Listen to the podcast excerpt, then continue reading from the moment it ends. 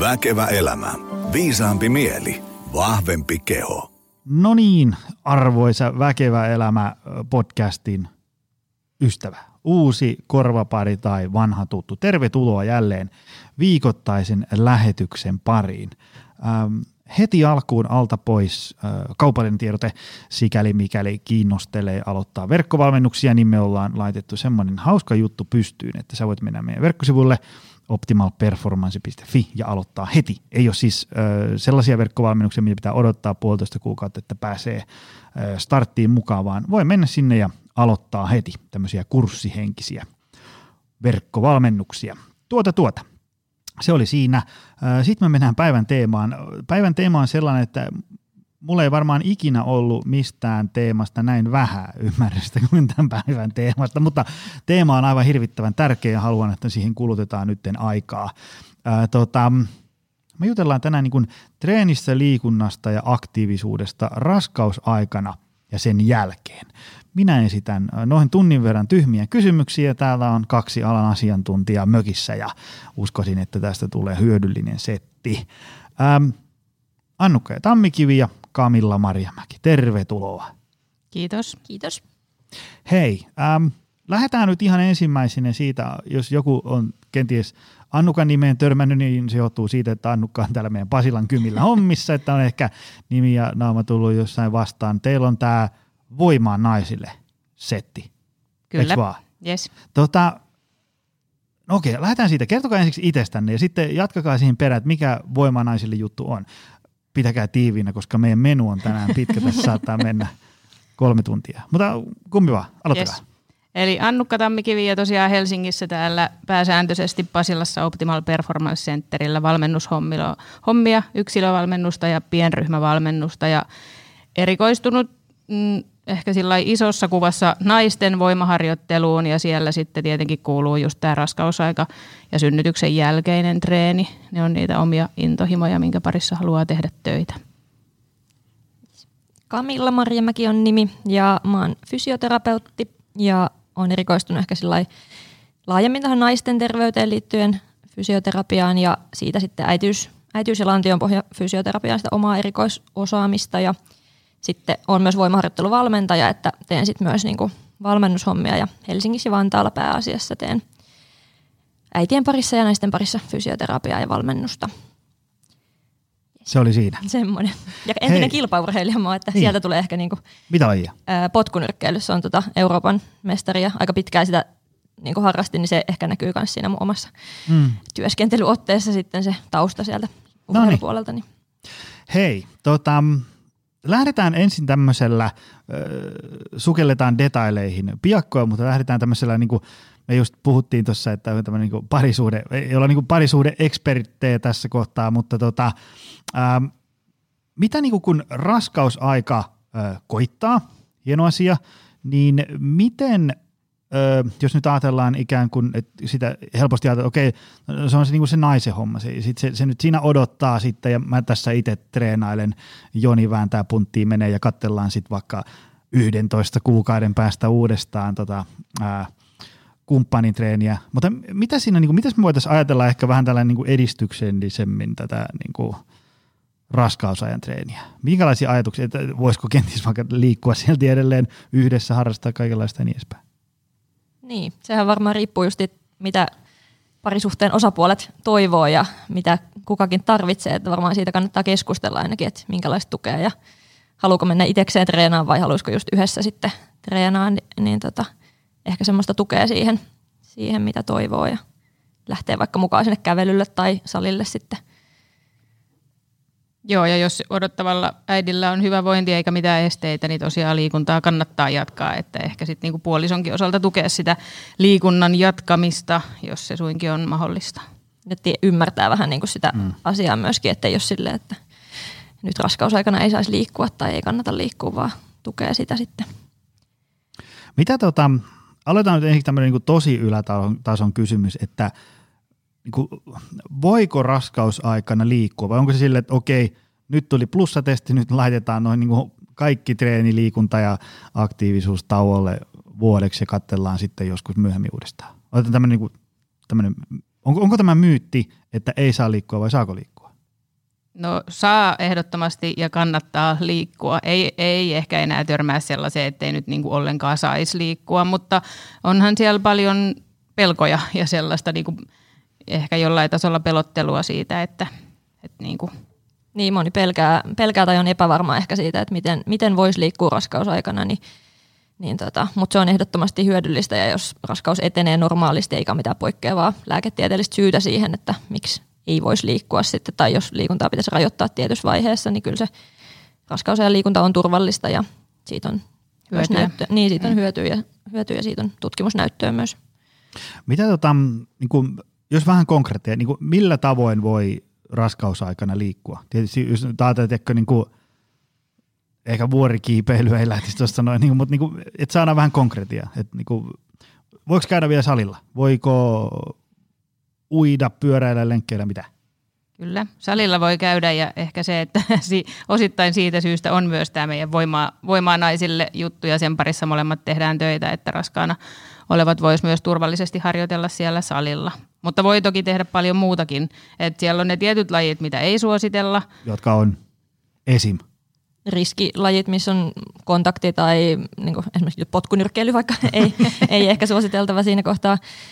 Ja sitten tämmöistä, missä on kaatumis- tai loukkaantumisriski, esimerkiksi jotkut laitesukellus ja missä on putoamisvaara ja tämän tyyppiset lajit, lajit sitten ainakin niin kuin ehdottomasti ne on semmoiset, mitkä moni ehkä tietääkin, että ei nyt ehkä kannatakaan tehdä, mutta kyllähän voi paljon muuta tehdä, siis just käydä kävelyllä ja uida, uida. ja mm.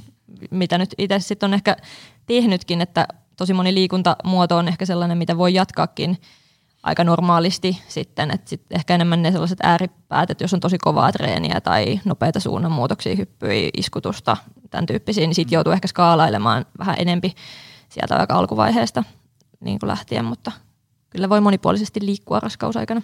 Onko se raskausaikana mm, niin kuin tärkeää se, että ylipäätään liikkuu jollain tavalla? Mä, mä, mä oon käsittääkseni ymmärtänyt, että siinä voi esimerkiksi vaikka pahoinvointia olla siinä alussa ja, ja, ja tota, se tietysti on oma taiteenlainsa silloin liikkua noin niin kuin millään tavalla, mutta se, jos ajatellaan niin kuin hyvinvointia ja terveyttä, niin kun usein se, se keskustelu on sitä, että no meneekö mä pyörällä vai hiihtäen vai salille vai kotitreeniä, niin se tärkein tausta-ajatus on, että ylipäätään liikutaan, ollaan Tekee aktiivisia. Jotakin. Niin, kyllä, niin, kyllä. niin. Mm. Ja sitten kun sä oot niin kuin säännöllisesti aktiivinen, niin sitten voidaan ruveta ikään kuin miekkailemaan siitä, että onko tämä niin tämä puntti vai, vai, vai pyöräily parempi homma.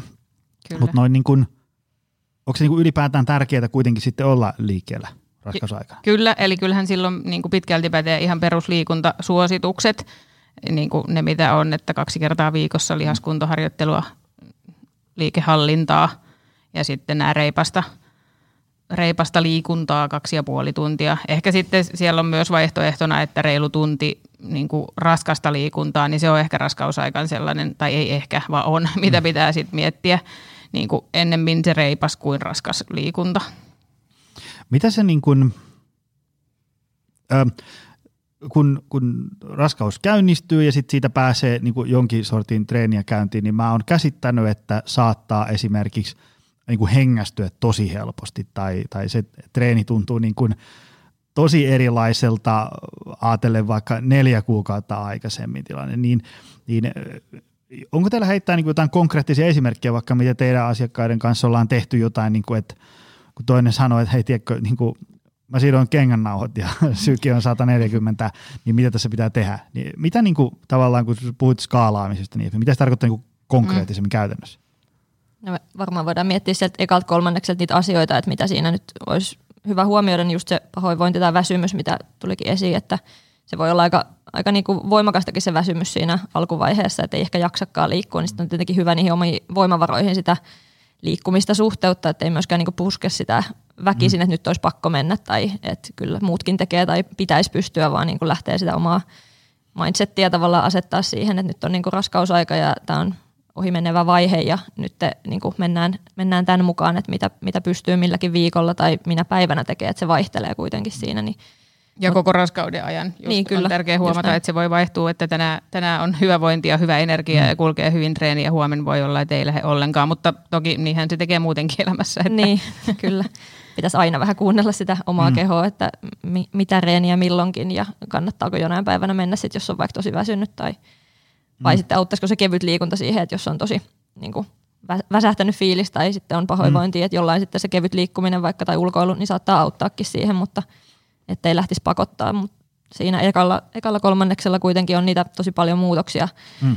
kehossa jo hormonaalisia muutoksia ja semmoista kehon pehmenemistä tietyllä tavalla ja sitten just se syke saattaa helpommin nousta, kun siellä tapahtuu verivolyymissakin niinku muutoksia, mm. niin, niin sitten suhteuttaa myös siihen, että lähtee kuulostelemaan niitä omia kehoviestejä. Se voi niin kuin ulkoisesti kehon kannalta on ehkä lähimpänä sitä niin kuin treeniä ennen raskausaikaa se ensimmäinen kolmas, kolmannes, koska ulkoisesti ei vielä ihan kauheasti ole muutoksia, mutta tosiaan niin kuin muuten siellä on Kehossa hormonaalisella tapahtuu. tasolla muutoksia.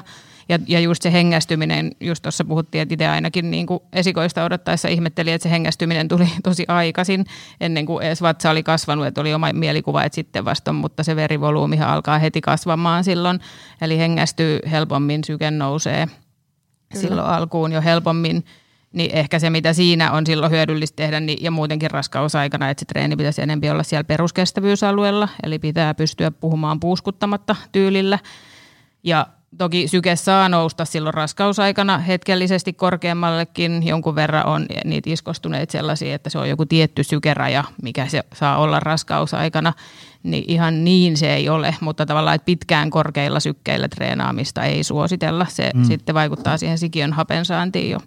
Kyllä. Ja sitten ihan ekalla kolmanneksellakin kannattaa alkaa niinku ehkä vähän jättää niitä maksimaalisia treenejä ja maksimisuorituksia tietyllä tavalla sieltä pois. Maksimivoimaharjoituksia niin. ja, ja siinä taas sitten toisaalta tullaan esimerkiksi näihin hengityksen pidätysasioihin, että jos mm. on kovin tottunut mm, voimaharjoittelussa painonnosta ja crossfit-puolella, niin siellä hyvin paljon tehdään sitä, että hapet, hapet sisään keskivartalo tiukkana ja mennään. Ja sitten mm. välillä kuulee kysyttävän, että no pitääkö heti, kun on tehnyt raskaustestin, niin lopettaa tämä tällainen. No ei niin kuin, ei varmaan ole välttämättä, että siitä olisi mitään haittaa, mutta jos ajatellaan, niin sitten siinä kohtaa on hyvä alkaa harjoitella jotain muitakin tapoja tukea sitä keskivartaloa ja tehdä sitä voimaharjoittelua kuin aina se maksimaalinen tai aina se, että habet sisään ja keskivartalo tiukkana, mm. koska on muitakin tapoja tehdä mm. niitä juttuja. Ja yleensä ne, kenelle se on iskostettu vuosien saatossa, että sitä tehdään toistuvasti monta kertaa viikossa, niin se on yllättävän vaikea löytää sinne keskivartaloon mitään muuta tapaa tukea sitä keskivartaloa, niin niin sitä ajatellen, niin ainakin me suositellaan, että aloittelisi heti sitten harjoittelemaan jotain muita tapoja sinne.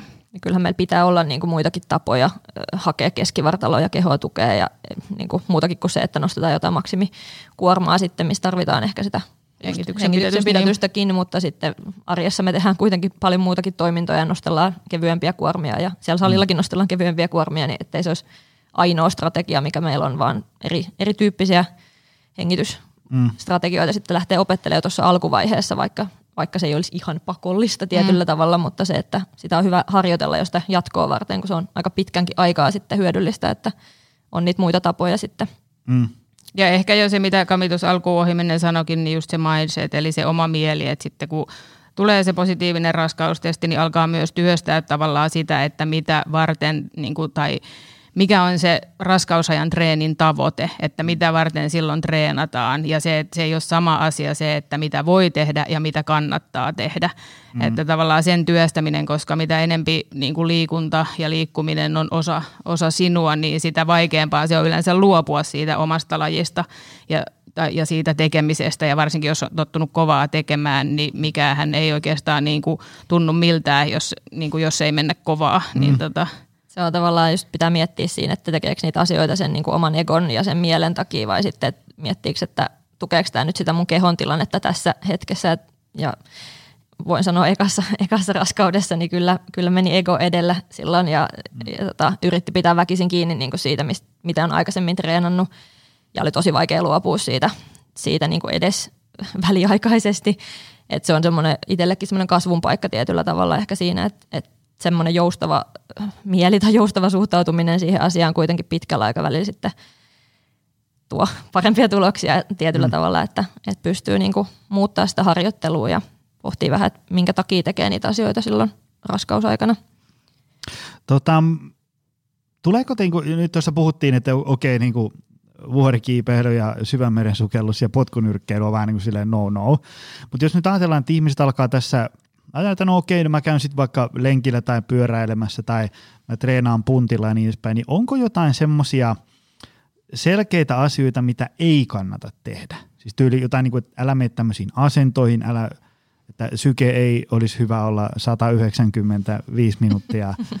Siis niin kuin, onko tämmöisiä niin kuin tavallaan, tämä on tietysti ammattilaisen kesken, kun puhutaan, niin kaikki aina vähän riippuu ja niin edespäin, ymmärrän pointin, mutta tavallaan jotain semmoisia niin ranskalaisia viivoja, että näitä en nyt ihan ensimmäisenä suosittelisi. Kyllä. Antakaa tulla jotain.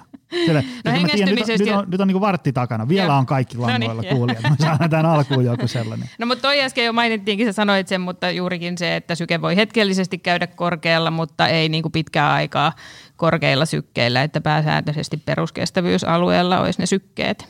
Kyllä, joo. Ja sitten ehkä semmoisia just raskaimpia niitä harjoituksia, mitä tulikin tuossa maksimivoimaharjoitteluun ja tämän tyyppistä. Ja sitten ehkä niinku tuosta voimaharjoittelupuolelta niin painonnostoliikkeet, tämän tyyppiset, joissa sitten tangon, tangon tota, liikerata tavallaan, kulkureitti joutuu muuttuu sen vatsan kasvun myötä, että jos, jos joutuu alkaa niin kuin kiertämään tietyllä tavalla sen vatsan, niin kannattaa ehkä miettiä, että haluaako harjoitella sellaista niin kuin väärää mm.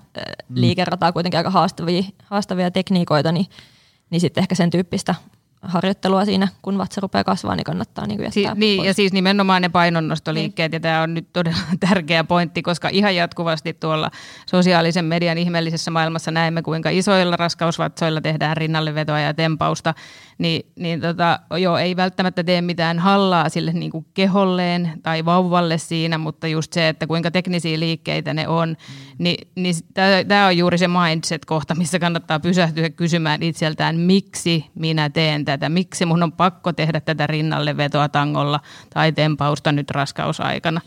Niin sitä suosittelen jokaiselle, joka meinaa. Se on sitten niinku siinä kohtaa, kun se vatsa on kasvanut ja se on mm. selkeästi edessä, niin se ei ole vaan tangon kannalta niinku järkevä, järkevä rata mm. sille tangolle Kyllä. kulkea ja kiertää sitä vatsaa.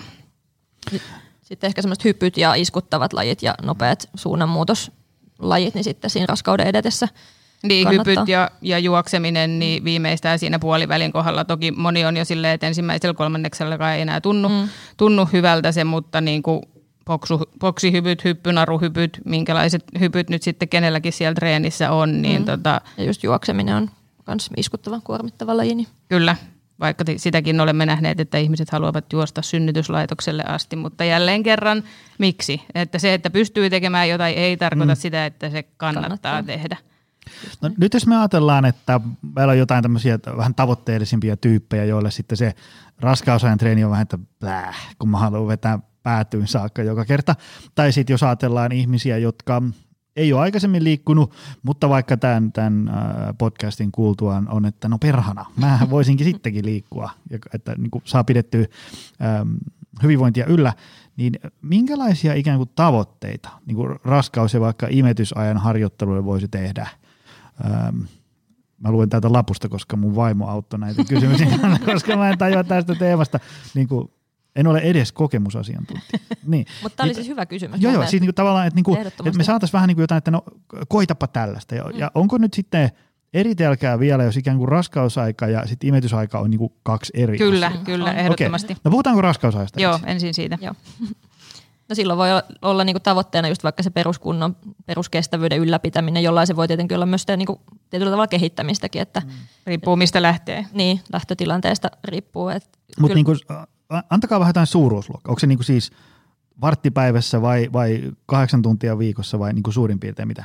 Onko liikuntasuositukset? Liikuntasuositukset täällä? kyllä, Joo. pois lukien se niin kuin raskasta liikuntaa, mm. koska se tarkoittaa sitä, että ne sykkeet jo nousee ja siellä on yleensä lajeina joku juoksu tai tällaiset mm. pallopelit. Niin, Missä se niin, tota, voimakkaasti sitten nousee. Niin, niin ja on pitkää koholla. Mm. Mutta kyllä mä ainakin itse yritän aina etsiä sen äh, niin kuin asiakkaan mukaan sit sen tavoitteet, että olisi joku, että se ei ole vaan semmoista haahuilua tavallaan se raskausaika, että no nyt mä joudun niin kuin jotenkin selviytymään tämän raskausajan läpi, että mulla ei mitään tavoitetta, vaan niin se motivoi tosi paljon siihen liikuntaankin, että siellä on joku punainen lanka, että mitä, mm. mitä seurataan ja mitä tavallaan niin kuin nyt, mitä mä tässä hetkessä yritän kehittää, että se voi olla sitten joku niin kuin tukilihasten vahvistaminen, kehon tasapainottaminen, se voi olla se lantion pohjan niin kuin, tavallaan toiminnallisuuden parantaminen, että opetellaan niin kuin, löytää sieltä lantion pohjasta se tuki ja rentoutus ja se voi olla niin kuin, hyvinkin erilaisia tavoitteita, mitä se on ehkä ollut aikaisemmin, mm. mutta se monesti motivoi sitten, että siellä on se joku, joku juttu, mitä kehitetään Ja se lantion pohjan toiminnallisuus on kyllä kaikille tärkeä. Että tota, et niinku, et se olisi ainakin sellainen yksi hyvä juttu, eikä vaan se, että supista punaisissa liikennevaloissa lantionpohjaa, vaan myös se rentouttaminen ja niin kuin oppia tuntemaan se, että se lantionpohja, niin kuin milloin se on rentoutunut ja milloin se on jännittynyt ja jos ei ole varma, osaako tehdä tai huomaa, että puristaa pakaroillakin, niin kannattaa ehdottomasti niin kuin hakeutua ammattilaisen pakeille tässä. Mitä sitten, oliko se raskausaikat siinä? Vai onko vielä lisää? Siirrytäänkö No kyllähän me voitaisiin tästä puhua varmaan viikko tästä raskausajasta, että, mutta siinä nyt ehkä niinku pointteina, että, että löytää siitä raskausajasta sen niinku oman tavoitteen tai mikä se mm. sitten on. Eikä se tarvitse niin lantiopohjassakaan, että ei se ole sellaista, että joka päivä pitää tehdä. Mulle tulee väliin sellaisia kysymyksiä, että, että niinku, onko joku rutiini, mitä mä voin tehdä joka päivä lantion pohjaan niin harjoitteluun tai pitä, miten mä sitä vahvistan joka päivä, niin sit en, en tekisi joka päivä. niin kuin, myöskään vahvista hauistasi ehkä joka niin, päivä. ja koko aika, vaan mm. niin kuin, kyllähän sinnekin se lepo, lepo ja palautuminen pitää huomioida, että ei me nyt just hauiskääntöä tai kyykkyäkään tehdä koko aikaa, mm. niin, niin sama sinne lantion pohjaan vähän ajatuksena. Mutta ehkä siinä niitä pääpointteja tuli. Onko se niin kuin siis sille, että, että voi ikään kuin ajatella, että nyt raskausaika koitti ja sitten se alku on tosi huono olo, sitten se vähän tasottuu siitä, ja sitten voi esimerkiksi käydä niin kuin vääntämässä kaksi punttia, mutta ei niin kuin ihan niin kovaa, kuin kenties ehkä niin kuin hardcore-päivinä vääntää menee, ja sitten kaksi ja puoli tuntia pyöräilyä viikossa ja vaikka kävelyä siihen päälle. Niin, esimerkiksi. Tämmöisen niin kuin liikuntasuositusten kyllä, suurin piirtein kyllä. jotain mittaluokkaa. Joo. Kyllä, mutta mut joo, ja siis se puntti on kuitenkin sit sellainen, että siellä pitää tietää, mitä tekee. Mm. Että tota, ei ihan vaan silleen, että me tekee punttia niin kuin teit mm. ennenkin. Niin kyllä sitä skaalata pitää kyllä sit se raskauden mm. edetessä jo, että, että ei se ihan – ei voi mennä ehkä ihan samalla tavalla, varsinkin jos on tottunut tosi kovaa treenaa. Sitten jos se on ollut semmoista niin jotain kevyempää mm. lihaskuntoharjoittelua, niin sitä ei välttämättä tarvitse niin voimakkaasti skaalata. Mutta mm. sitten taas semmoiset, ketkä on tottunut tosi intensiivisesti niin treenaa vaikka crossfittiä tai tämän tyyppistä, mistä mm. tulee niin kuin paljon, paljon kuormitusta, niin sitä joutuu sitten ehkä niin kuin enemmän. Niin, Joo. jos siellä mietitään jotain voimisteluliikkeitä, esimerkiksi mm. ja leuanvetoja, käsillä seisontoja, tällaisia, niin, tota, niin jossain kohtaa raskautta niitä joutuu, joutuu ja kannattaa. Ja se on taas sellainen, mitä kannattaa jo alkuraskaudesta miettiä, että jossain kohtaa joudun muuttamaan näitä ja se on ihan luonnollista ja on vaan niin kuin tyhmää tehdä kaikkea, mitä teki ennen raskautta, jos se treeni mm, on ollut mm. sellaista, että sinne mm. on kuulunut paljon tuollaisia juttuja. Niin. Joo. Onko teillä heittää jotain niin kuin teidän jostain asiakaskokemuksista, jotain niin kuin ihan, että, että niin kuin tämä tyyppi teki ennen näin, ja sitten raskausaikana me skaalattiin sitten tälle alas. Mä just mietin sitä, että jos ajatellaan, että syke ei saa olla koholla, ää, ja, ja, ja saa hetkellisesti. Heng- niin, hetkellisesti, niin, ja sitten se hengityksen pidättäminen vähän niin ja näin. Mm. Ja sitten jos ajatellaan, niin kuin, että okei, mä en treenaa niin kovaa, niin sitten mä teen vaikka kutosia jalkakyykkyä. No sitten tavallaan sitten niinku kyllähän jos niin tekee heviä kutosta, niin kyllähän sitten täytyy taas ruveta, mä en ainakaan pysty henkilökohtaisesti hengittämään niin kuin, mm. tavallaan vapaasti siinä. Et mitä se niin kuin, tavallaan, kun nyt tuolla ää, langan päässä monia ihmisiä varmasti kutkuttaa, että mitä tämä tarkoittaa niin käytännössä? Et, niin kuin, otanko mä jonkun sellaisen, mä teen sillä kutosia, millä mä saisin oikeasti 12, jolloin se on aika kevyt, vai mitä että? No esimerkiksi niin. joo, että jos se esimerkiksi 12 toistoa tuntuu sulle maratonilta, en rupea tekemään. Yleensä se on niin kuin ehkä sellainen ensisijainen, mitä suositellaan, että teet pidempää sarjaa, jolloin se kuorma automaattisesti on pienempi. No totta kai välttämättä ei sitten jaksakaan sillä tietyllä valitulla kuormalla tehdä mm. 12, niin ei tarvi siihen iskostua, onko se nyt mm. 6 vai 12, mutta ne kuormat pitäisi olla sellaisia, että sä pystyt vapaasti hengittämään sen mm. liikkeen mm. aikana. Eli se kyllä, niin kuin sanoit, niin et pysty tekemään raskasta kutosta niin kuin hengittäen niin ei, ei silloin tehdä sellaisia, vaan sitten niin kuin mieluummin just vaikka se pidempi sarja, milloin se kuorma on kevyempi. Ja sitten voi miettiä niitä palautusaikoja tietenkin, että pidentää, että ei vedä mitään sellaista ehkä niin nopea temposta treeniä, että mm. pidentää palautumisaikaa, jotta se sitten niin kun, syke kerkee laskea siellä vaikka sarjojen välissä tai niin kuin liikkeiden välissä, että – ja myös, että se liikkeiden tempo on niin kuin rauhallinen, eli vaikka kyykyssä mennään hitaasti alas. Ja, että, eli ei sellaista, niin kuin, että tikataan menemään ihan hirveätä mm. vauhtia, koska siellä on kuitenkin jo sitten pehmeyttä kudoksissa hormonimuutosten takia, niin siellä helpommin voi tulla myös sit jotakin niin kuin, ää, Niin, siis Sanakatos. pe- pe- niin, ja sitten voi pettää tavallaan se hallinta siinä tietyllä tavalla, ja se keskivartalon tukikaan ei ole samanlainen. Sitten, että Mm. et kun tehdään rauhallisesti, niin me pystytään paremmin kontrolloimaan, että siellä ei tule sit niinku mitään virheasentoja tai semmoista mitään niinku äkkinäistä liikettä. sit Niin, niinku niin, siinä, niin. niin. vammoja, tai että keho ei kuormitu tietyllä tavalla sit siitä, että jos vaan lähdetään niinku tikkaamaan mm. niitä suorituksia sinne, että, että mentäisiin se niinku kehon hallinta edellä tietysti viisissä niinku siinä Joo. raskausaikanakin mm. sitten enempi. Et se ehkä Tässä ehkä esimerkiksi just CrossFit on tosi hyvä esimerkki, koska siellä ollaan paljon totuttu tekemään silleen vauhdilla ää, noita tota, no siis päivän treenejä. niin, niin, kaikki, niin, niin, totta kai sielläkin tehdään siis ihan rauhallisestikin hommia, mutta niin kuin on paljon myös sellaista, että tehdään vauhdilla, niin sit monesti niin kuin siinä kohtaa, jos se on oma laji tai joku muu tällainen, missä tehdään vauhdilla, niin se on ehkä se kohta, missä on hyvä miettiä silleen, että okei, no mun ei kannata nyt ehkä tehdä samaa tahtia kuin nämä muut kaverit tässä tekee. että muokkaa sitä, sitä harjoittelua ja sitten just, että niitä alkuasentoita, liikevariaatioita miettii vähän silleen, että ne olisi helpompia sille keholle sitten ja sen keskivartalon. No esim, esimerkiksi voi olla, että istuen tehtävät harjoitteet voi olla helpompia kuin joku seisten tehtävä. Vaikka pystypunnerruksessa, niin. vaikka. Helpompi sitten- se keskivartalon tuki pitää siinä istuen. Niin. Ja, Eli sitten siinä vaiheessa, kun se rupeaa rajoittaa, ei sitä tarvi heti silloin, mm, kun mm. se plussa Plussatesti tulee. niin istahtaa aina Mutta penkille. sitten kun se vatsa kasvaa ja huomaa, että se keskivartalon tuki ei esimerkiksi riitäkään siihen, niin kuin, että Ja samoin liikelaajuudet, eli sitten niin kun kun se vatsa alkaa kasvamaan, niin vaikka kyykyssä, niin tekee boksille sen kyykyn. Eli ei tarvi mennä ihan sinne pohjaan asti nyt sitten enää siinä kohtaa, kun se vatsa on alkanut, tai ei välttämättä muutenkaan, mutta niin kuin viimeistään siinä kohtaa, niin sitten on hyvä niitä vähän liikelaajuuksia mahdollisesti katsoa, että olisiko siellä syytä rajoittaa niitä. Ja ehkä yksi sellainen, mikä nyt taas liittyy tähän voimaharjoitteluun, mihin paljon törmää, että sitten kun se vatsa kasvaa, niin kyykyssä tai maastavedossa niin levennä asentoa vaikka sumomaastavetoon. Voi olla, että se on hyvä variaatio, mutta nyt siinä kannattaa aina huomioida, että se asettaa myös lantion pohjan niin kuin haastavampaan asentoon, kun me viedään jalat kauemmas toisistaan. Eli se ei automaattisesti ole hyvä versio jokaiselle raskaana olevalle skaalata niin, että levittää jalkoja, vaan voi olla hankalampi saada se lantion pohjan tuki sen jälkeen sieltä. Kyllä, just näin. Eli se vähän yksilöllisesti pitää miettiä, että, että onko se hyvä skaalaus siihen. Ja sitten just se, että miettii niitä liikevariaatioita, ettei tee ehkä niitä kaikista haastavimpia liikkeitä, mitä puhuttiinkin tuossa aikaisemmin, että miettii siltä kannalta, mihin se kehohallinta riittää.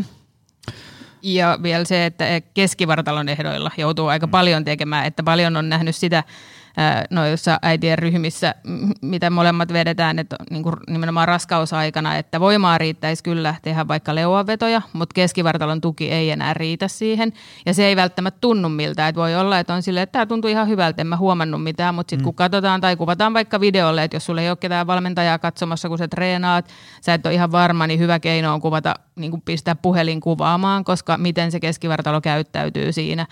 Voi olla, että pystyy vetämään ihan niin kuin mielettömän määrän niitä leuanvetoja, mutta se keskivartalo on aivan niin kuin paineistuneena ja pullistuneena, niin se ei vaan ole yksinkertaisesti järkevää kuormittaa sillä tavalla sitä keskivartaloa, kun se on muutenkin jo varsin kuormittuneena siinä kohtaa. Niinpä. Tai lantion pohjaa, se on myös lantion pohjalle kuormittavaa.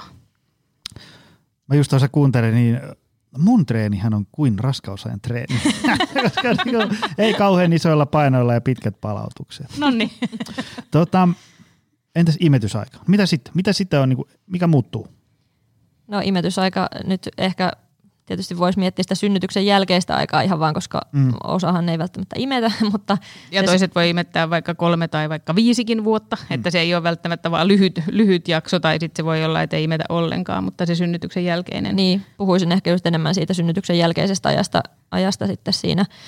Mutta siinäkin on edelleen niitä kehossa tosi paljon muutoksia, mitkä pitää, pitää siinä harjoittelussa huomioida ja miettiä, miten lähtee liikkeelle sitä niin kuin, ikään kuin perustaa rakentamaan sinne niin kuin taas uudelleen tietyllä tavalla, että se alkuvaiheen palautuminen on tietysti tosi maltillista ja matala tehosta, mutta sitten pikkuhiljaa myöskin lähdetään siitä etenemään, ettei se ikään kuin jämähdä sinne pelkästään niihin lattiatason tai kevyisiin harjoitteisiin, että lähdetään kuitenkin vahvistaa sit, jos meillä on tavoitteena, no yleensä on tavoitteena liikkuminen ehkä ar- arjessa jollain tavalla, niin ihan jo pelkkä siihen arkeen vahvistamaan sitä kehoa, mutta sitten myös niihin liikuntatavoitteisiin ja omiin lajeihin. Kyllä. Ja siellä on hyvä huomioida sitten kuitenkin ne palautumis, niin kuin ihan fysiologiset palautumisajat, mitkä koskee meitä jokaista, olit sitten ammattiurheilija tai, tai et ollenkaan liikkuva äiti, niin esimerkiksi lantionpohjan niin kuin rakenteissa osassa niin kuin neljästä kuukaudesta aina niin kuin 12 kuukauteen asti on se palautumisaika. Eli siinä treenissä sittenkin, kun alkaa jo keho tuntuu, toisaalta joskus se tuntuu hyvin pian synnytyksen jälkeen omalta, eli se ei ole pelkästään merkki, mutta, mutta et, et, jos yhdeksän kuukautta olet raskaana, niin voit laskea yhdeksän kuukautta plus siihen, että siellä kehossa ne kudokset on niin kuin palautunut siitä raskausajasta ja synnytyksestä. Kyllä. Keskivartalossa sitten jännesauman palautuminen niin noin kymmenen kuukautta.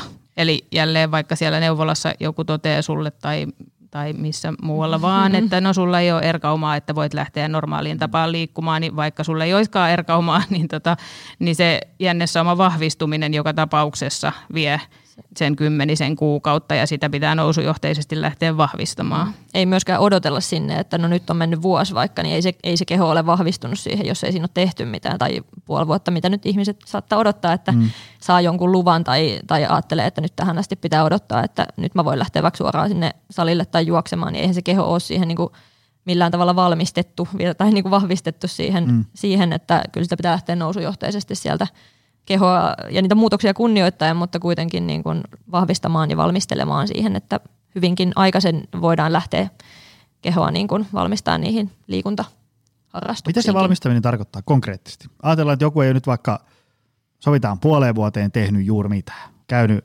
lähikaupassa hakee maitoa, mutta siinä on liikunnat. Mitä tarkoittaa niin konkreettisesti? Ajatellaan, että joku tyyppi tulee nyt teille, että ruvetaan tekemään jotain. Mitä tehtäisiin vaikka ensimmäinen kuukausi, kaksi, kolme? Jos se tyyppi tulee mulle ja se ei ole vielä käynyt, niin mä aina lähetän sen lantionpohjan fysioterapeutille, lantionpohjan ja äitiysfysioterapeutille ensimmäisenä. Eli se on sellainen, mitä suosittelisin mitä jo- jokaiselle. Siirrän puheenvuoron toiselle henkilölle. No se tota, riippuu tilanteesta, tämmöinen hyvä vastaus.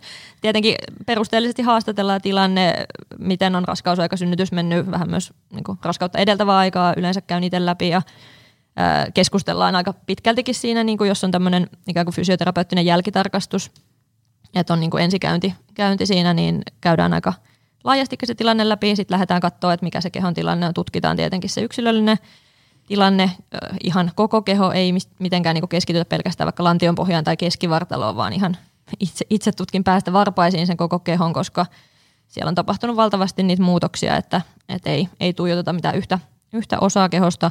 Ja sitten siitä lähdetään niin kuin ohjaamaan, että mikä nyt on tämän hetken tilanne, että onko se sitten tullut kuusi viikkoa synnytyksestä vai onko se tullut kuusi kuukautta synnytyksestä, mutta yleensä sinne kuitenkin pitää se pohja tehdä joka mm. ikisen.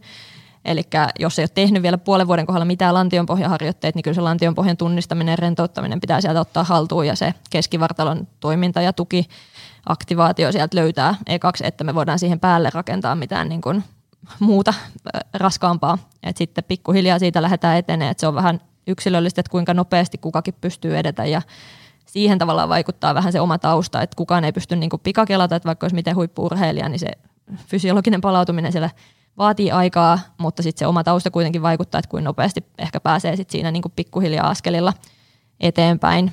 Et se on semmoista nousujohteista etenemistä sit siitä Tulikohan siinä nyt kaikki olennaiset asiat? Joo, no se lan, ja jos ei tavallaan käykään, niin kyllä ensimmäisten viikkojen aikana just se lantion pohjan niin kuin tunnistamisharjoitteet, hengitysharjoitteet, sellaiset niin kuin palauttaminen sitä kehoa vähän siihen, niin että nyt sieltä, se on aika iso muutos, kun se synnytys, olkoon sitten sektio- tai alatiesynnytys, mutta sille keholle se mullistus, mitä siellä oikeasti mm. tapahtuu siitä valtavasta vatsasta. Siis niin kuin, asennossa ja kaikessa niin. hengityksessä tapahtuu tosi paljon muutoksia, että niin kuin, kyllä ne on ne ensiharjoitteet on, on niin kuin jokaiselle hyviä, hyviä niin kuin lähteä tekemään. Ja niissä, koska nyt kun elämme tätä verkkokurssien suosittua aikaa, niin on hyvä tavallaan tiedostaa se, että totta kai se verkkokurssi voi olla parempi kuin ei mitään, jos ei tosiaan ole mahdollisuutta käydä vaikka siellä fysioterapeutilla taloudellisesti tai sun paikkakunnalla ei ole ketään sellaista osaajaa, niin, tota, niin voi olla yksi vaihtoehto, mutta niissäkin kannattaa sitten aina katsoa, kuka kuka sen on tehnyt ja, ja, tota, ja ne ei ole kuitenkaan yksilöllisiä ohjeita, että ei voi sanoa, että kaikille toimii samat ohjeet.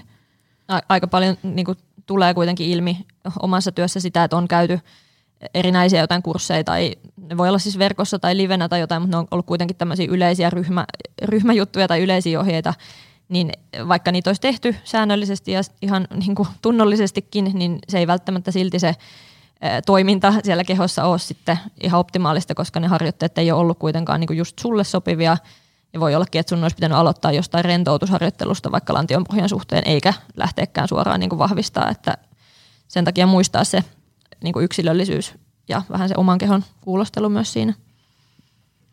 Tämmöinen, ähm, mistä sitten, jos, jos nyt ajatellaan, että on tämä äh, raskausaika ja, ja sitten, äh, mikä imetysaika ei ollut se oikea termi, vaan Synnytyksen jälkeinen synnytyksen aika. on niin kuin, synnytystä edeltävä aika ja sitten synnytyksen jälkeinen aika. Se synnytyksen jälkeen hän kestää sitten loppuelämän. Hmm, mainio tarkennus. Että sittenhän on aina, niinku, niin. mutta ei se tarkoita, että pitäisi niinku varoa jotain loppuelämänsä. Kun ajatellaan, niin siinä, siinä niin kuin voisin kuvitella ö, yhtä ö, tämmöistä projektia vierestä aviomiehenä seuranneena, niin ö, väsymys on aika yleinen niin kuin ilmiö. Ö, ja sitten tietysti kun, kun väsyttää, niin sitten ylipäätään niin kuin liikkuminen täytyy mennä vähän niin kuin päivän kunnon mukaan. Mistä ikään kuin voisi tunnistaa, että että voisiko kuitenkin lähteä liikkeelle ja kuinka kovaa mä voisin kuitenkin ehkä tässä nyt sitten liikkua. Onko jotain tämmöisiä nyrkkisääntöjä, että voi huomata, että okei, nyt, nyt meni vähän yli tai että nyt voi kenties vähän vielä lisätä vaikka kävelyä tai yhden punttitreenin viikkoon tai mitä ikinä. Tuleeko tämmöisiä jotain, niin kuin, tai ihan vaikka asiakaskeissejä, että sen ja sen kanssa – hämmentyneitä katseita pöydän toisella puolella. Miettii, Saitteko mistä aloittaa. kysymyksestä? Joo. No ehkä siis ensimmäisenä sellaisen niin kuin tärkeimpänä, mm, mm, tai no, no joo, oireena ainakin, että minkä voi tunnistaa, jos siellä niin kuin treenin aikana tulee virtsankarkailua, tulee paineen tunnetta lantion pohjaa, tulee kipuja lantion pohjaa, keskivartaloalueella paineen tunnetta alavatsassa, selkäkipuja – et jos tulee tavallaan treenin aikana tai treenin jälkeen selkeästi jotain kipuja tai virtsankarkailu tai paineen tunne, joskus ne voi tulla se paineen tunne varsinkin lantion pohjassa, niin myöhemmin vaikka illalla ja totta kai silloin on niin kyse siitä koko päivän kuormituksesta, että se ei nyt tarkoita, että se oli just se treeni, minkä sä tänään teit, että se oli nyt huono, mutta se koko päivän kuormitus voi olla liikaa sille palautuvalle lantion pohjalle, jos nyt puhutaan siitä synnytyksen jälkeisestä ajasta.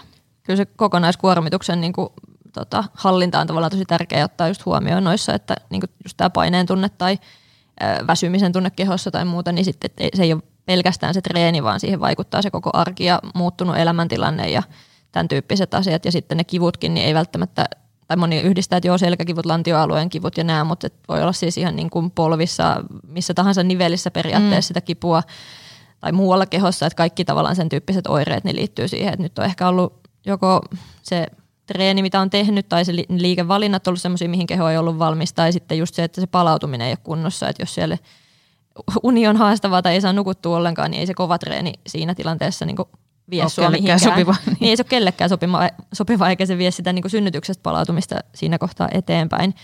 Että se, kun monesti ajatellaan, että pitää tehdä hirveästi harjoitteita, jotta niin keho vahvistuu siitä synnytyksen jälkeen ja pääsee sitten niin nopeammin taas treeneihin, niin, niin monesti saattaa ollakin, että se, se että niin nukkuisi tai ottaisi päikkerit, niin se saattaisi viedä siinä tilanteessa niin kuin tietyllä tavalla sitä kehoa eteenpäin, että ei voida kuitenkaan treenata enemmän kuin palaudutaan. Että myös se huomioida siinä näiden merkkien tai huomioiden lisäksi, mitä siellä kehossa Kyllä, ja ilmetä. myös se palautuva keho, niin kuin aina, mutta synnytyksestä, raskausta ajasta palautuva keho niin tarvitsee riittävästi ravintoa, et koska tämä on myös yksi sellainen iso iso bisnesrako, että niin kuin monesti synnyttäneet äidit voi haluta pudottaa sitä painoa, niin sitten heille markkinoidaan erilaisia juttuja, että pudota raskauskilot ja mitä milloinkin, mutta tota, siinäkin pitää olla hyvin maltillinen ja hyvin niin kuin miettiä, miten toimii, koska myös ne kudokset tarvii riittävästi ravintoa niin palautuakseen sen levon lisäksi, että tavallaan niin kuin siinä miettisin tosi tarkkaan, että mille mille dieteille lähtisin, tai en lähtisi millekään, niin, mutta niin. tota, Kyllä, just näitä, se kokonaisuus tietyllä tavalla huomioida siinä, että tavallaan riittävästi alkuvaiheessa varsinkin se levon merkitys korostuu ja just ravinto ja, ja sitten se oikeanlainen kuormitus kuitenkin siihen, että ei, ei jäädä liian, liian pitkäksi aikaa myöskään lepää, että sitten tavallaan se, että, että lähtee kokeilemaan, että tekee just pien, pienen jonkun hetken treeniä tai käy pienellä kävelyllä ja katsoo, miten se keho reagoi siihen ja pystyykö palautumaan siitä – minkälaisia oireita tulee ja sitten reagoida niiden mukaan siihen. Että, ja sitten jos tuntuu, että, että tämä pikkuhiljaa tästä etenee, niin sit voi vähitellen lisätä, mutta ei silleen, että no nyt 15 minuutin kävely oli ok, niin mä lähden kahden tunnin kävelylle heti seuraavana päivänä tai seuraavalla viikollakaan, vaan että se olisi semmoista niin kuin viikkotasolla tietyllä tavalla pientä nousua koko aika siihen, että vähitellen lähdetään etenemään. Tota, okei, siis treeni voi olla liian kovaa ja tehokasta ja ynnä muuta tällaista, mutta voiko niinku, treeni olla myös liian kevyttä? Voiko se olla ikään kuin, niinku, että tavallaan vähän arkailee sen kanssa ja sitten, sitten tavallaan se on niinku selkeästi jo liian kevyttä, se, se tavallaan kokonaisaktiivisuuskin jää jo tosi pieneksi ja, ja niin edespäin. Voi.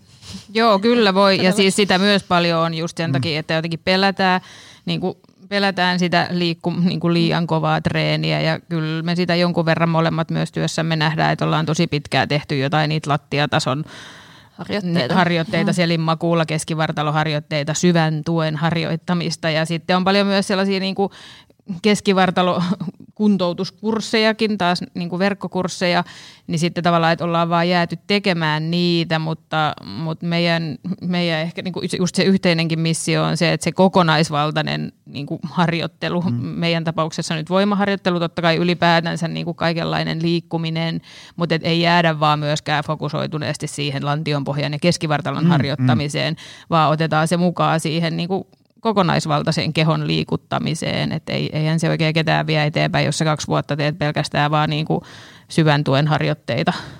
Ei se valmista mitenkään siihen muuhun treeniin tai liikkumiseen, että totta kai mm. se on niin kuin tärkeä vaihe ja se pitää huomioida, mutta jos se jatkuu liian pitkään, niin ei se keho siitä niin kuin vahvistu kaikkeen siihen muuhun, että sitten kuitenkin järkevällä vaikka lihaskuntoharjoittelulla, kun se on järkevästi ohjelmoitu ja siellä on liikkeet valittu silleen, että ne on sopivia siihen hetkeen, niin se vie kuitenkin myös sitä eteenpäin ja siellä voidaan huomioida se kehon vahvistaminen ja ei jäädä liian pitkäksi aikaa niin kuin odottelemaan tai varomaan sitä, mutta siitä on ehkä, silläkin ehkä pelotellaan tietyllä tavalla ihmisiä sekä raskausaikana että sen synnytyksen jälkeen, että yhtäkkiä sitten ihmiset ei osaakaan liikkua niin kuin siinä, siinä kohtaa tai ei uskalla liikkua, kun on niin paljon informaatiota ja ei tiedä, että mi, mitä oikein niin uskoisi, että mikä on sitä luotettavaa tietoa. Kyllä, se on vähän hankalaa, koska varsinkin niin kuin tällä puolella, niin kuin sanottu, että on, on ollut jo pidempää äitiyspilatesta ja äitiysjoogaa, mutta sitten jos haluaa harjoitella jotain muuta, niin sillä puolella vielä on tosi huonosti tietoa. Mm.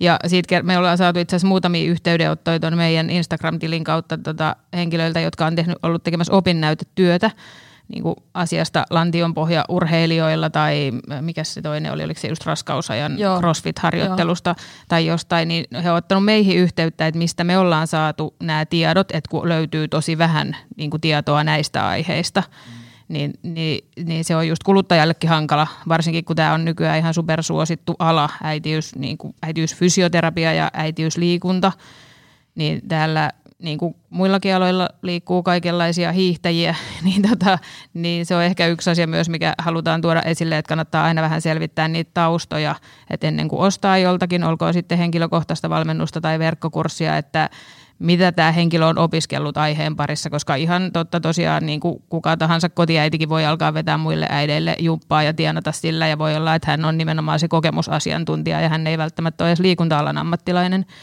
Ja no tokikaan se, että on liikunta ammattilainen fysioterapeutti, personal trainer, niin, niin yhteenkään näistä koulutuksista on joko niin, että ei kuulu ollenkaan tai kuuluu hyvin ohuenlaisesti asiaa raskausajan treenistä tai synnytyksen jälkeisestä treenistä, että se on hyvä tiedostaa, kun tuolla sosiaalisessa mediassakin seuraa erilaisia niin kuin joko just liikkujia tai liikunta ammattilaisia, niin välttämättä se ei aina tarkoita, että he ihan täysin tietää, mitä he on itse tekemässä, jos he ei ole kouluttautunut asian parissa – Kyllä, just näin. Selvittää vähän niitä taustoja, että mistä ottaa infot.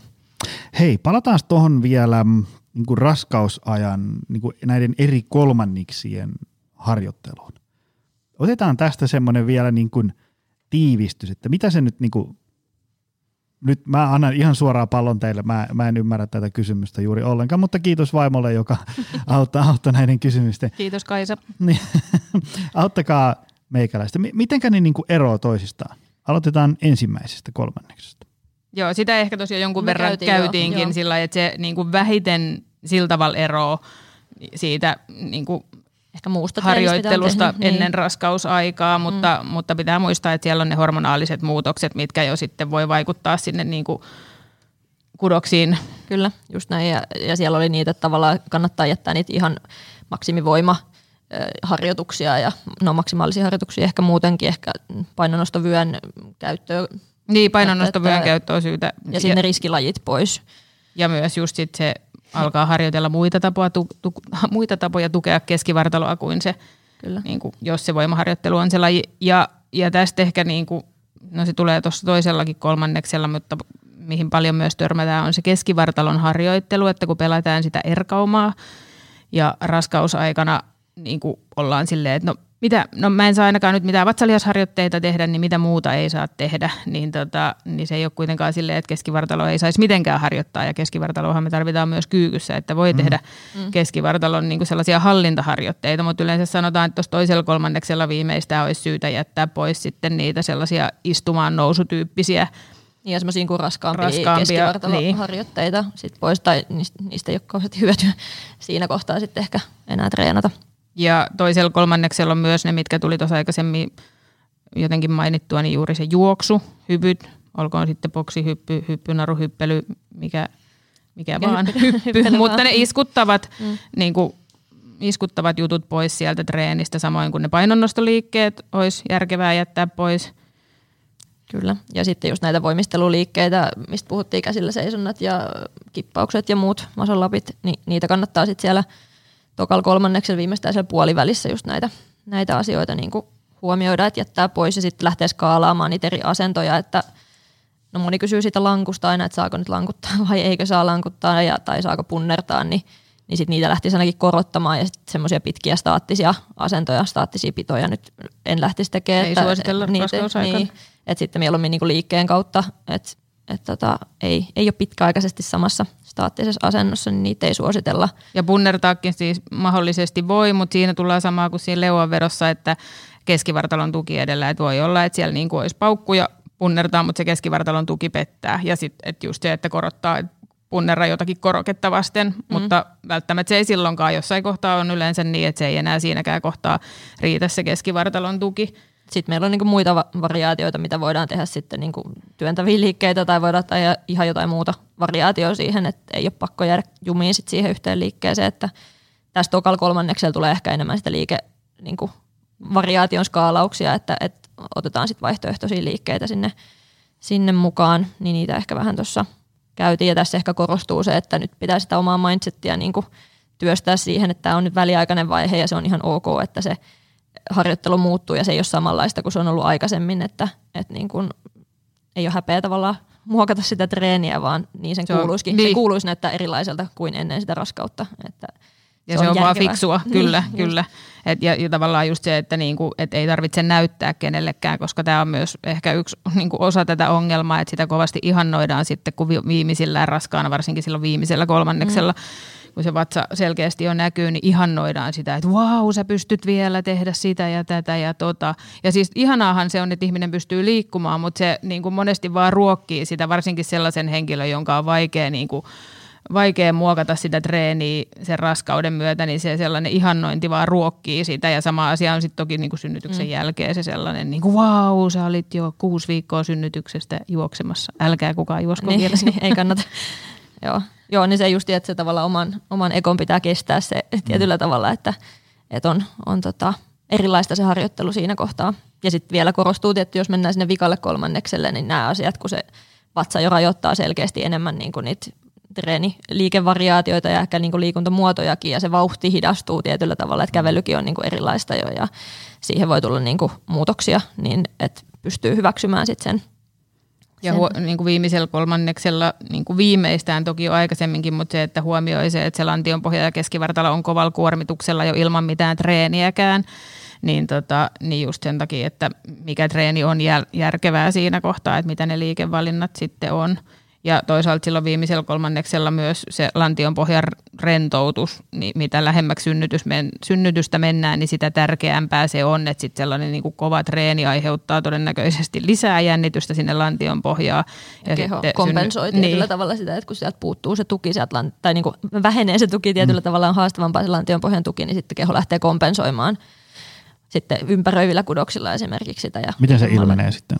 Saattaa tulla just kireyksiä eh, esimerkiksi muualle tai alaselkään, lantioalueelle, riippuu nyt mitä liikettä tai minkälaista liikuntaa on tehnyt, niin se vaikuttaa siihen, mutta että keho lähtee sitten kompensoimaan sieltä, niin, niin ne ympäröivien kudosten niin kuin kireydetkin vaikuttaa sitten sinne lantion pohjaan ja, Et sen takia se niin kehoa huoltavan harjoittelun ja just rentoutus, koko kehon rentoutus ja lantiopohjan rentoutus niin kuin korostuu tässä vikalla, vikalla kolmanneksella. Niin, ja just, että mitä lähemmästä synnytystä mennään, niin sellainen jatkuva sykkiminen suuntaan ja toiseen ja treenissä niin kuin käyminen, niin kannattaa ehkä alkaa rauhoittaa. Ja monille kyllä tuleekin, mitä lähemmäs mennään sitä laskettua aikaa, niin tulee sellainen fiiliskin, että tekee mieli vähän niin kuin rauhoittaa ja vähän kääntyä sisäänpäin, niin kuin käpertyä siihen. Kaikilla ei toki tule, mutta se on ihan vaan järkevääkin niin kuin sen synnytyksen kannalta sitten vähän rauhoittaa menoa siinä loppukohdassa. Ehkä sellainen, mitä ei tuossa vielä tullut, on noin selinmakuulla tehtävät harjoitteet. Joo, tuli, oli mielessä jossain vaiheessa pitää tunkea se johonkin väliin.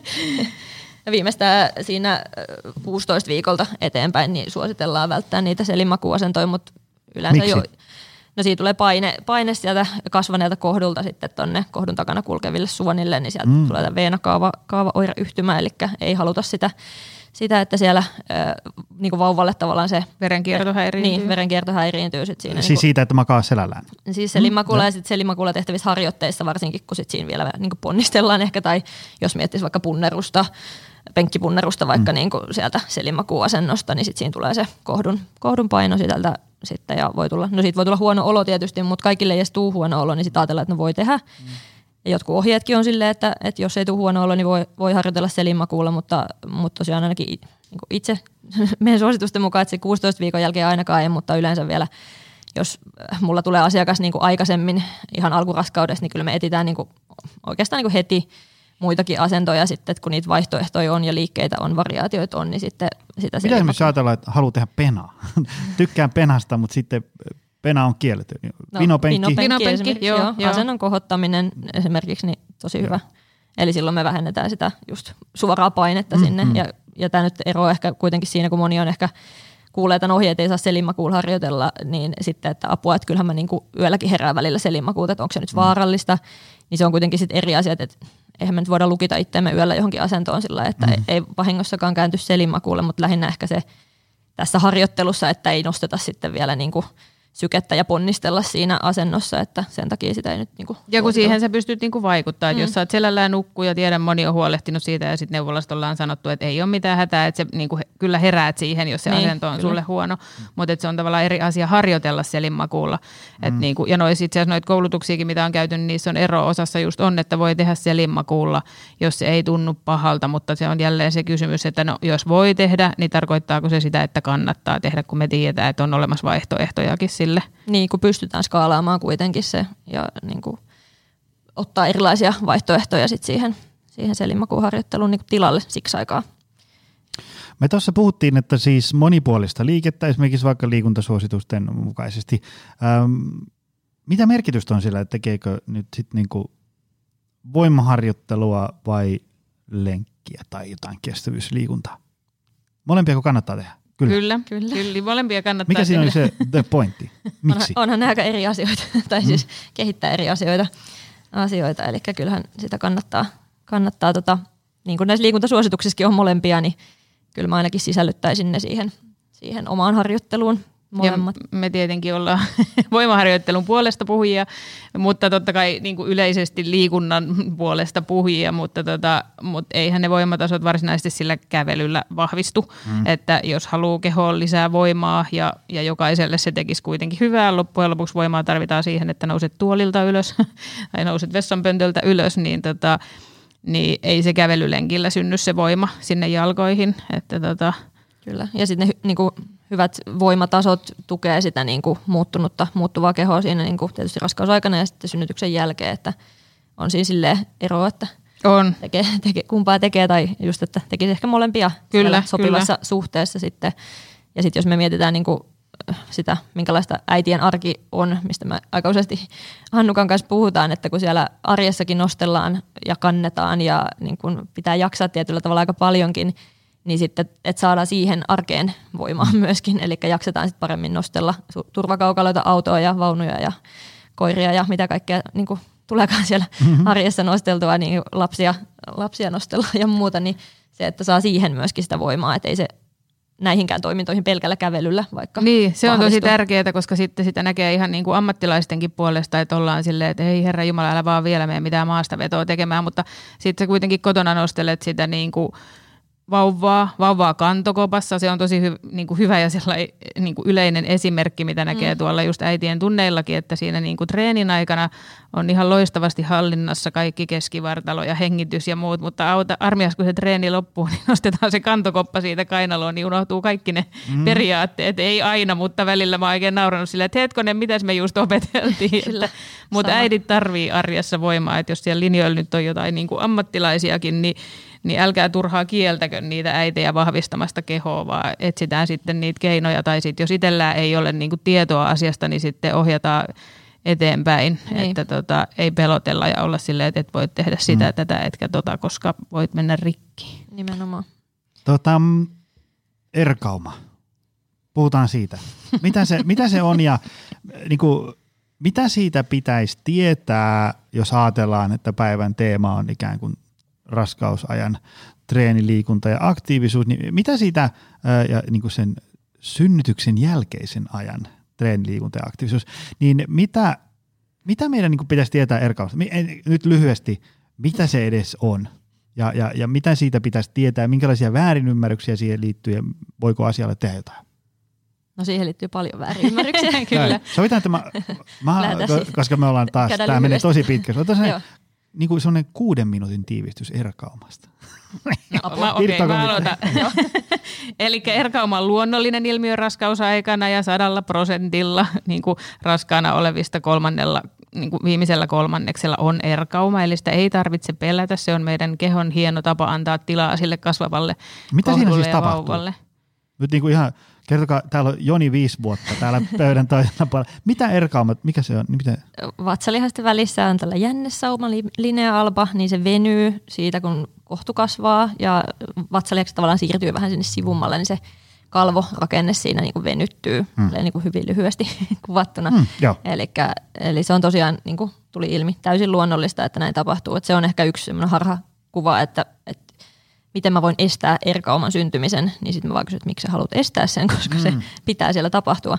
Et sitä ei tarvitse niinku pelätä, mutta, mutta niinku me voidaan kuitenkin keskivartalon niitä hallintaharjoitteita ja sitä aktivointia tehdä siinä raskausaikana. Niin, niin ja se on ehkä hyvä tiedostaa, että ne harjoitteet silloin raskausaikana niin voi auttaa siinä niin kuin palautumisessa. Eikä Et... siis niin kuin vetäytyy tuosta niin vähän niin kuin takaviistoon. Vähän niin kuin siirtyy siitä, antaa tilaa sille kasvamaan. Ja huom koko matkalta, eli nyt rintalastasta sinne häpyluuhun asti, Kyllä. niin se Näin. on se koko matka. No niin, ja matka. sitten kun äh, synnytys on tapahtunut, niin sitten ne niin kuin palaa siitä takaisin. Pikkuhiljaa, mutta siellä niin kuin tapahtuu muutakin muutosta siellä vatsan seinämässä, että äh, en tykkää puhua pelkästään erkaumasta, koska en halua tuijottaa vain sitä ikään kuin rakoa siinä vatsalla, Hyvä, kun ei kukaan näe näitä mun tuota, Niin meillä on täällä kauhean visuaalinen demonstraatio koko ajan käynnissä, harmi, että... harmi, että ne näy, mutta anyway, niin siis en halua tuijottaa pelkkää sitä niin kuin jännesaumaa, vaan se koko vatsan seinämä venyy, kalvorakenteissa tapahtuu paljon muutosta ja koko sen niin kuin kehon palautuminen on, on sitä, niin kuin, että ei, ei voida sitä jännesauman palautumista niin kuin tuijottaa tietyllä tavalla. Se toki pitää huomioida ja niin kuin tutkia se asia, mutta, mutta et ei tuijoteta sitä liikaa. Ei mennä liian syvällisesti. Ei riitä kuusi minuuttia muuten. Mutta... No, synnytyksen jälkeen sitten niin on hyvä tietää, että kahdella kolmesta se palautuu spontaanisti se jännesauma, eli ei kaikki tarvitse mm. kuntoutusta siihen, että se niin. Niin kuin palautuu. Yhdellä kolmasosalla sitten niin kuin syystä X, niin ei välttämättä sit spontaani palautuminen sieltä lähde, lähde käyntiin ja sitä sitten totta kai kuntoutetaan, että sitten tarvii sitä spesifimpää kuntoutusta. Mistä sen tietää, että nyt tämä tarvii kuntoutusta tämä tilanne? Jos ei se keho lähde siitä niin kuin palautumaan ensimmäisten viikkojen aikana, se ei niin kuin tarkoita, että se pitää olla seuraavalla viikolla palautunut, mm. että se vie oikeasti niin kuin Huomaatko niin kuin, anteeksi pahoittelut, aivan hirvittävää, että mulla ei ole koskaan ollut niin tätä, tätä raska- voi olla myös niin, miehellä. Niin, miehillä voi Hyvä. myös olla. Miten, miten, se, niin kuin, miten se voi tunnistaa, että hei nyt tämä ei ole niin kuin pitäisi?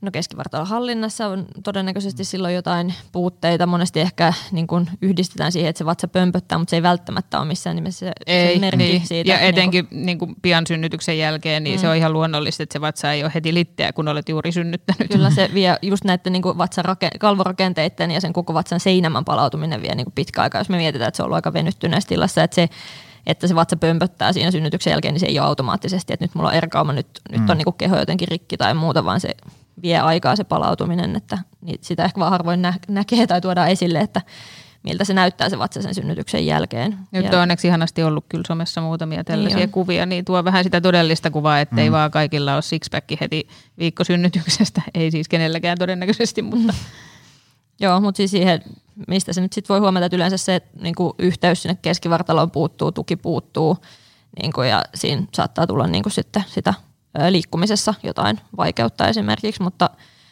suosittelisin tässä kohtaa, että käy sitten yksilöllisesti arvioimassa sen, että, se, että niinku itse lähtee mm. jotenkin tunnustelemaan tai arvioimaan sitä, netissä on paljon kaikkea testejä, että näin arvioit, että onko sinulla erkauma tai jotain muuta vastaavaa ja sitten saattaa asiakas tulla, että mulla on nyt näin iso erkauma ja sitten kun me tutkitaankin silleen, että no ei sulla oikeastaan niin olekaan mm. esimerkiksi tai joku voi, että no ei mulla ole erkauma ja sitten siellä onkin toiminnan häiriö siellä vatsassa, että en lähtisi sitä ehkä itse diagnosoimaan, jos sitä nyt tarvii ylipäätään diagnosoida niin kuin ollenkaan, mm. vaan että katsotaan sitä kokonaisuutta ehkä. Ja tässä ehkä just se, että ne mm, lantionpohja- tai äitiysfysioterapeutit on siinä ammattilaisia, eli niin kuin tavallaan sen, niin kuin, sen tunnistaminen myös niin kuin ammattilaisena oman, oman, omat rajansa, että koska esimerkiksi mä oon valmentajataustalla enkä ole fysioterapeutti, on toki opiskellut asiasta tosi paljon ja jossain määrin pystyn, niin kuin pystyisin sitä tutkimaan, mutta katson, että se ei sillä tavalla kuulu mun, mun tontille, vaan mä ohjaan sitten eteenpäin. Että totta kai mä siinä treeniaikana seuraan, miten se keskivartalo käyttäytyy, miten se jännesauma käyttäytyy, tuleeko siihen jännite ja sekin on ehkä yksi sellainen merkki, just, että mistä itse voi niin kuin tietää, että siellä keskivartalossa on jotain toimintahäiriöitä, että jos ei se keskilinja, se jännesauma niin kuin napakoidu, Kyllä. kun niin kuin Niin, tekee liikkeitä. Niin, Kyllä. vaan se pysyy pehmeänä tai sitten just sinne nousee se sellainen harju. vatsalihasten väliin, Niin. että se Et- paine lähtee puskea sinne vatsan Kyllä. seinään.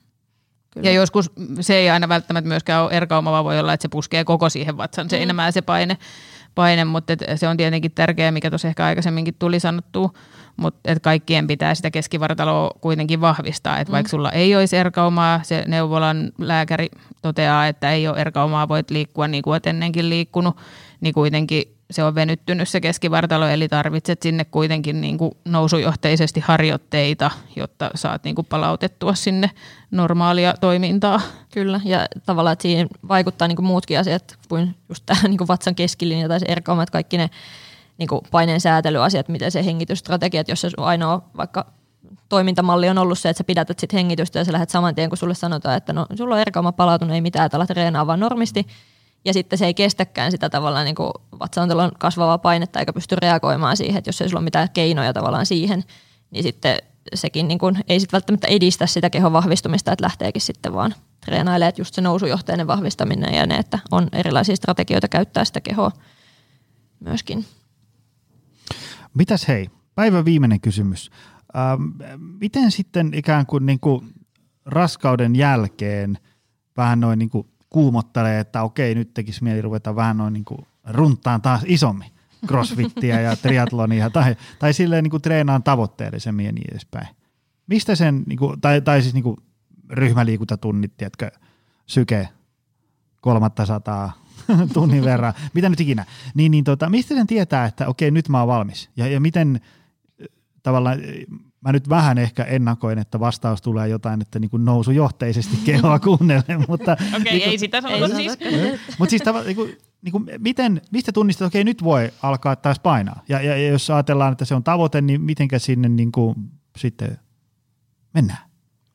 Ja kyllä siinä pitää huomioida ne kehon palautumisajat, että, että jos nyt ei saa vastata sitä nousujohteisesti ja yksilöllisesti. siis saa vastata, siis pitääkö, sille- pitääkö se paikkansa? No sillä kyllä, joo. Kyllä. Vähitellen nousujohteisesti sitä kehoa just niinku valmistellen ja totuttaen niihin liikuntamuotoihin, mihin haluaa palata. Et se, että tekee vaikka niinku, no, puoli vuotta tai vuoden jotain ö, pilatesta tai joogaa tai ke- jotain keskivartaloharjoitteet lattiatasossa, niin ei se sitten suoraan siirry sinne crossfittiin tai johonkin voimannostoon tai juoksuun tai mihinkään, vaan sitten niinku valmistetaan niihin liikuntamuotoihin ja liikemalleihin, mihin se mihin haluaa sitä kehoansa käyttää, eli huomioida ne palautumisajat kuitenkin siellä, mitä tuossa puhuttiinkin aikaisemmin, että kunnioittaa niitä, niitä siinä, eli tekee sitä pohjatyötä sinne huolella vähitellen koko ajan niin kuin, ikään kuin sieltä matalatehoisemmasta liikunnasta sit kohti sitä korkea, niin kuin, korkeampi tehosta kuormittavampaa liikuntaa ja sitten just sitä niin kuin iskutustakin sillä lailla, että, että niin kuin vähemmän, vähemmän iskutusta ja sitten lisätään sitä pikkuhiljaa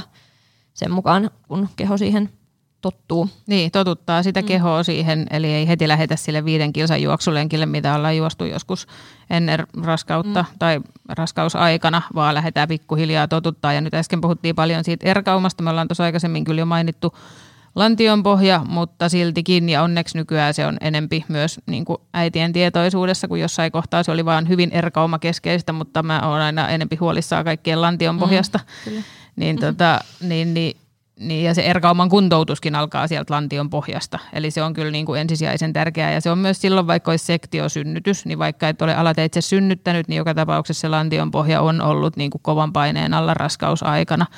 Niin sitä, sitä ei voi ollenkaan väheksyä. Ei missään nimessä. Ja sektio tietenkin muutenkin synnytystapana niin asettaa sit sille keholle niin kuin siihen palautumiseen tietyllä tavalla haasteita, kun siellä on kuitenkin... Monen kerroksen. Niin, että siinä on arpi, arpi vatsalla ja monen kerroksen läpi menty, niin se, että myöskin se niin kuin vatsakalvo ja ihon niin kuin arvenvetolujuus sieltä palautuu, niin se vie useita kuukausia aikaa, että se ei niin kuin tietyllä tavalla just näitä lantion pohja-asioilta suojele tai, mm. tai mitenkään sillä, että se on ehkä semmoinen käsitys, mikä monella on, että se jotenkin olisi helpompi sen lantion pohjan kannalta. Tietyllä tavalla ehkä onkin, mutta se raskausaika on aika pitkä rasitus aika, tai niin. kuormitusaika sille lantion pohjalle, että pelkkä synnytystapakaan ei siihen vaikuta. Ja sitten se merkki, että mistä tietää, että on valmiimpi, niin tietenkin niin kuin se sama, mikä tuossa tuli aikaisemminkin mainittiin, että siellä ei tuu sitten treeniaikana niitä, koska virtsankarkailu on esimerkiksi ihan superyleinen vaiva naisilla, ja nyt jos mietitään niin kuin vaikka meidän niin kuin äitejä, niin eihän silloin ollut mitään tällaista äitiysfysioterapiaa ja mm-hmm. niin kuin muuta, mm-hmm. ja niin kuin no äitiysfysioterapia muutenkin on suhtuus lantionpohjafysioterapia jo niin kuin vanhempi, mutta siis virtsan karkailu on ihan älyttömän yleistä ja se pidetään jotenkin niin kuin normaalina asiana tai sellaisena hyväksyttävänä asiana, että se nyt vaan kuuluu. Se on tosi yleistä, mutta että sille voi tehdä jotain, että sitä ei tarvi hyväksyä osaksi sitä treeniä, koska se on tai vielä osaksi niin, elämää. Niin, on, niin, niin, niin elämää. Niin. Et niin. Se on niin kuin, siis ihan, ei, ei vasta synnyttäneiden, myös se on siis sellaisilla naisilla, jotka eivät ole koskaan synnyttäneetkään, että, että se ei ole pelkästään niin kuin synnyttäneiden probleema, mutta tota, Joo. Sille voidaan paljon tehdä asioita ja se, että jos on virtsan karkailu, niin kuin sit monesti ehkä saattaa olla, että sit ihmiselle sanotaan, että no älä sit vaan tee tota, tai jos mm. niin kuin yli viiden kilsan lenkillä, juoksulenkillä tulee virtsan karkailu, että, että lyhyen lenkin voi tehdä ja sit pitkää lenkkiä ei voi tehdä, kun tulee virtsan karkailua, niin sitten sanotaan, että no älä juokse pitkiä lenkkiä. Mutta eihän se voi olla se vaihtoehto, jos ihminen haluaa juosta pitkiä lenkkejä, niin mm. meidän pitää löytää siihen ne keinot. Tai sama jos jossain crossfitissä tai voimaharjoittelussa tulee jotain oireita, niin eihän se voi olla se ratkaisu, että älä tee älä tee mm. sitä tai älä nosta yli 25 kiloa tai älä niin kuin, tee mm. jotain juttua, vaan meidän pitää niin kuin, ammattilaisena pystyä löytää ne keinot, millä me autetaan sitä ihmistä, jotta se pystyy tekemään niin kuin, oireettomasti niitä asioita, mitä se haluaa tehdä. Ja se ei ole se lajin vika, että esimerkiksi CrossFit on hyvä esimerkki siinä, että joka salilla varmaan jokainen, ei välttämättä miehistä, mutta naisista tietää jonkun, että jolla virtsa karkaa jossakin liikkeessä, että se on niin kuin ihan yleistä, mutta ei se missään tapauksessa ole se lajin syy. Me ollaan joskus siitä kirjoitettu postauskin, että se vaan vaatii ihan pirusti siltä lantion pohjalta. Mm. Siinä on mm. niin monta erilaista niin kuin, liikunnan niin, muoto, muotoa, että mitä kaikkea se vaatii siltä lantion pohjalta, mm. mutta, tota, mutta se on yksi tärkeä viesti, miksi on myös voimaa naisille, mitä me halutaan tuoda, että tavallaan sellaiset jutut kuin virtsankarkailu tai lantion pohjan laskeuma, mikä ei tullut tässä ollenkaan mainittua, mm. mikä sekin on niin kuin naisilla ihan niin kuin kohtuu yleinen, niin tavallaan, että naisten lehdissä on juttuja niin kuin, no, useampi vuosi jo sitten törmäsin tähän, että kenenkään naisen ei pitäisi nostaa yli 25 kiloa ja hyvä, etten tippunut tuolilta, kun ajattelin. Tämä oli siis urogynekologin sanoma lause, mm. että naisten ei pitäisi nostaa yli 25 kiloa, koska niin kuin on todettu, että sitten syntyy laskeumia.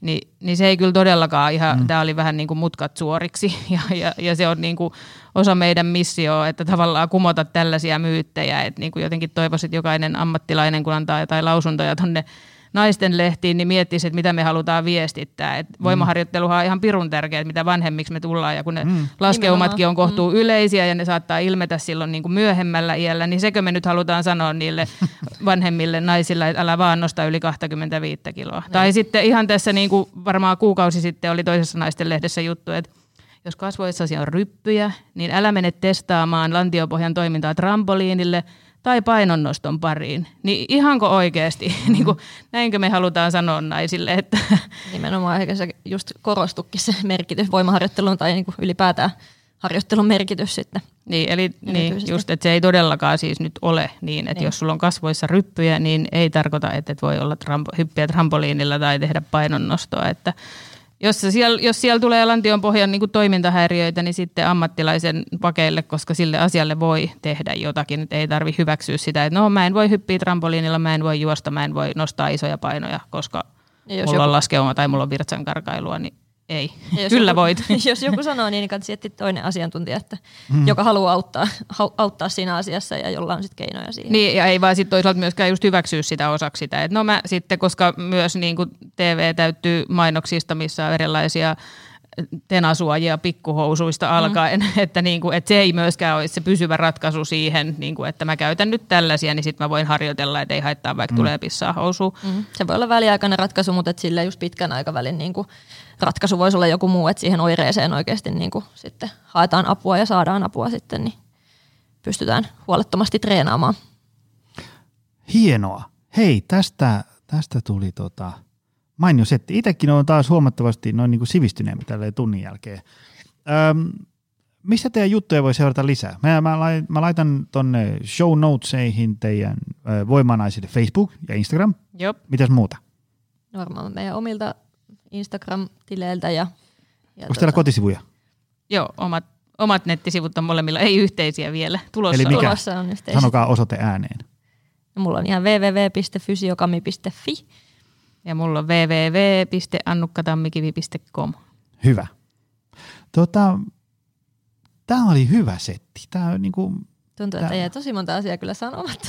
Joo, siis, siis tästähän pitäisi ottaa semmoinen neljäpäiväinen seminaari, niin saadaan noin niin kuin kaikki. Mutta mä uskon, että tässä noin niin kuin, saatiin mukavasti myyttejä murrettua sen osalta, niin kuin, että, että tota, ähm, et, mistä tässä on kyse ja sitten, mistä tässä ei ole kyse. Paljon väärinymmärryksiä riittyy. Yes. Ja siis se vielä, että meillä on Kaminkaan molemmilla täällä pääkaupunkiseudulla äideille tarkoitetut voimaharjoitteluryhmät. Nekin vielä. Joo, ja lisäksi meillä on tällainen voimakas äiti verkkokurssi. Kyllä. Mistä nämä kaikki löytyy? No meidän Instasta ehkä kaikista parhaiten, tai se on ehkä aktiivisin kanava Joo. tällä hetkellä.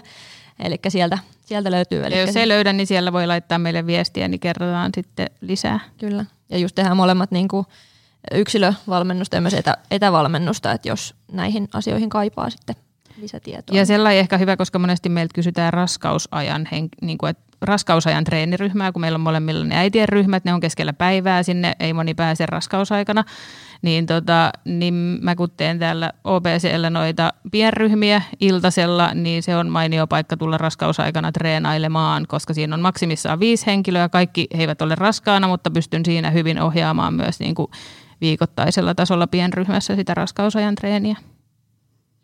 Hienoa. Hei, kiitos tästä. tästä tuota, me pysyttiin aika hyvin aikataulussakin ja saatiin, näin, niin kuin, wow. saatiin mukavasti tiivistyä teoriaa ja konkretiaa. Yes. Tota, kiitos tästä. Kiitos, paljon. kiitos paljon. Ja kiitos sulle, arvoisa ystävät, että jaksoit tänne päätyyn saakka. Se on taas ensi viikolla uudestaan. Se on moro. Tutustu lisää aiheeseen optimalperformance.fi ja opcenteri.fi.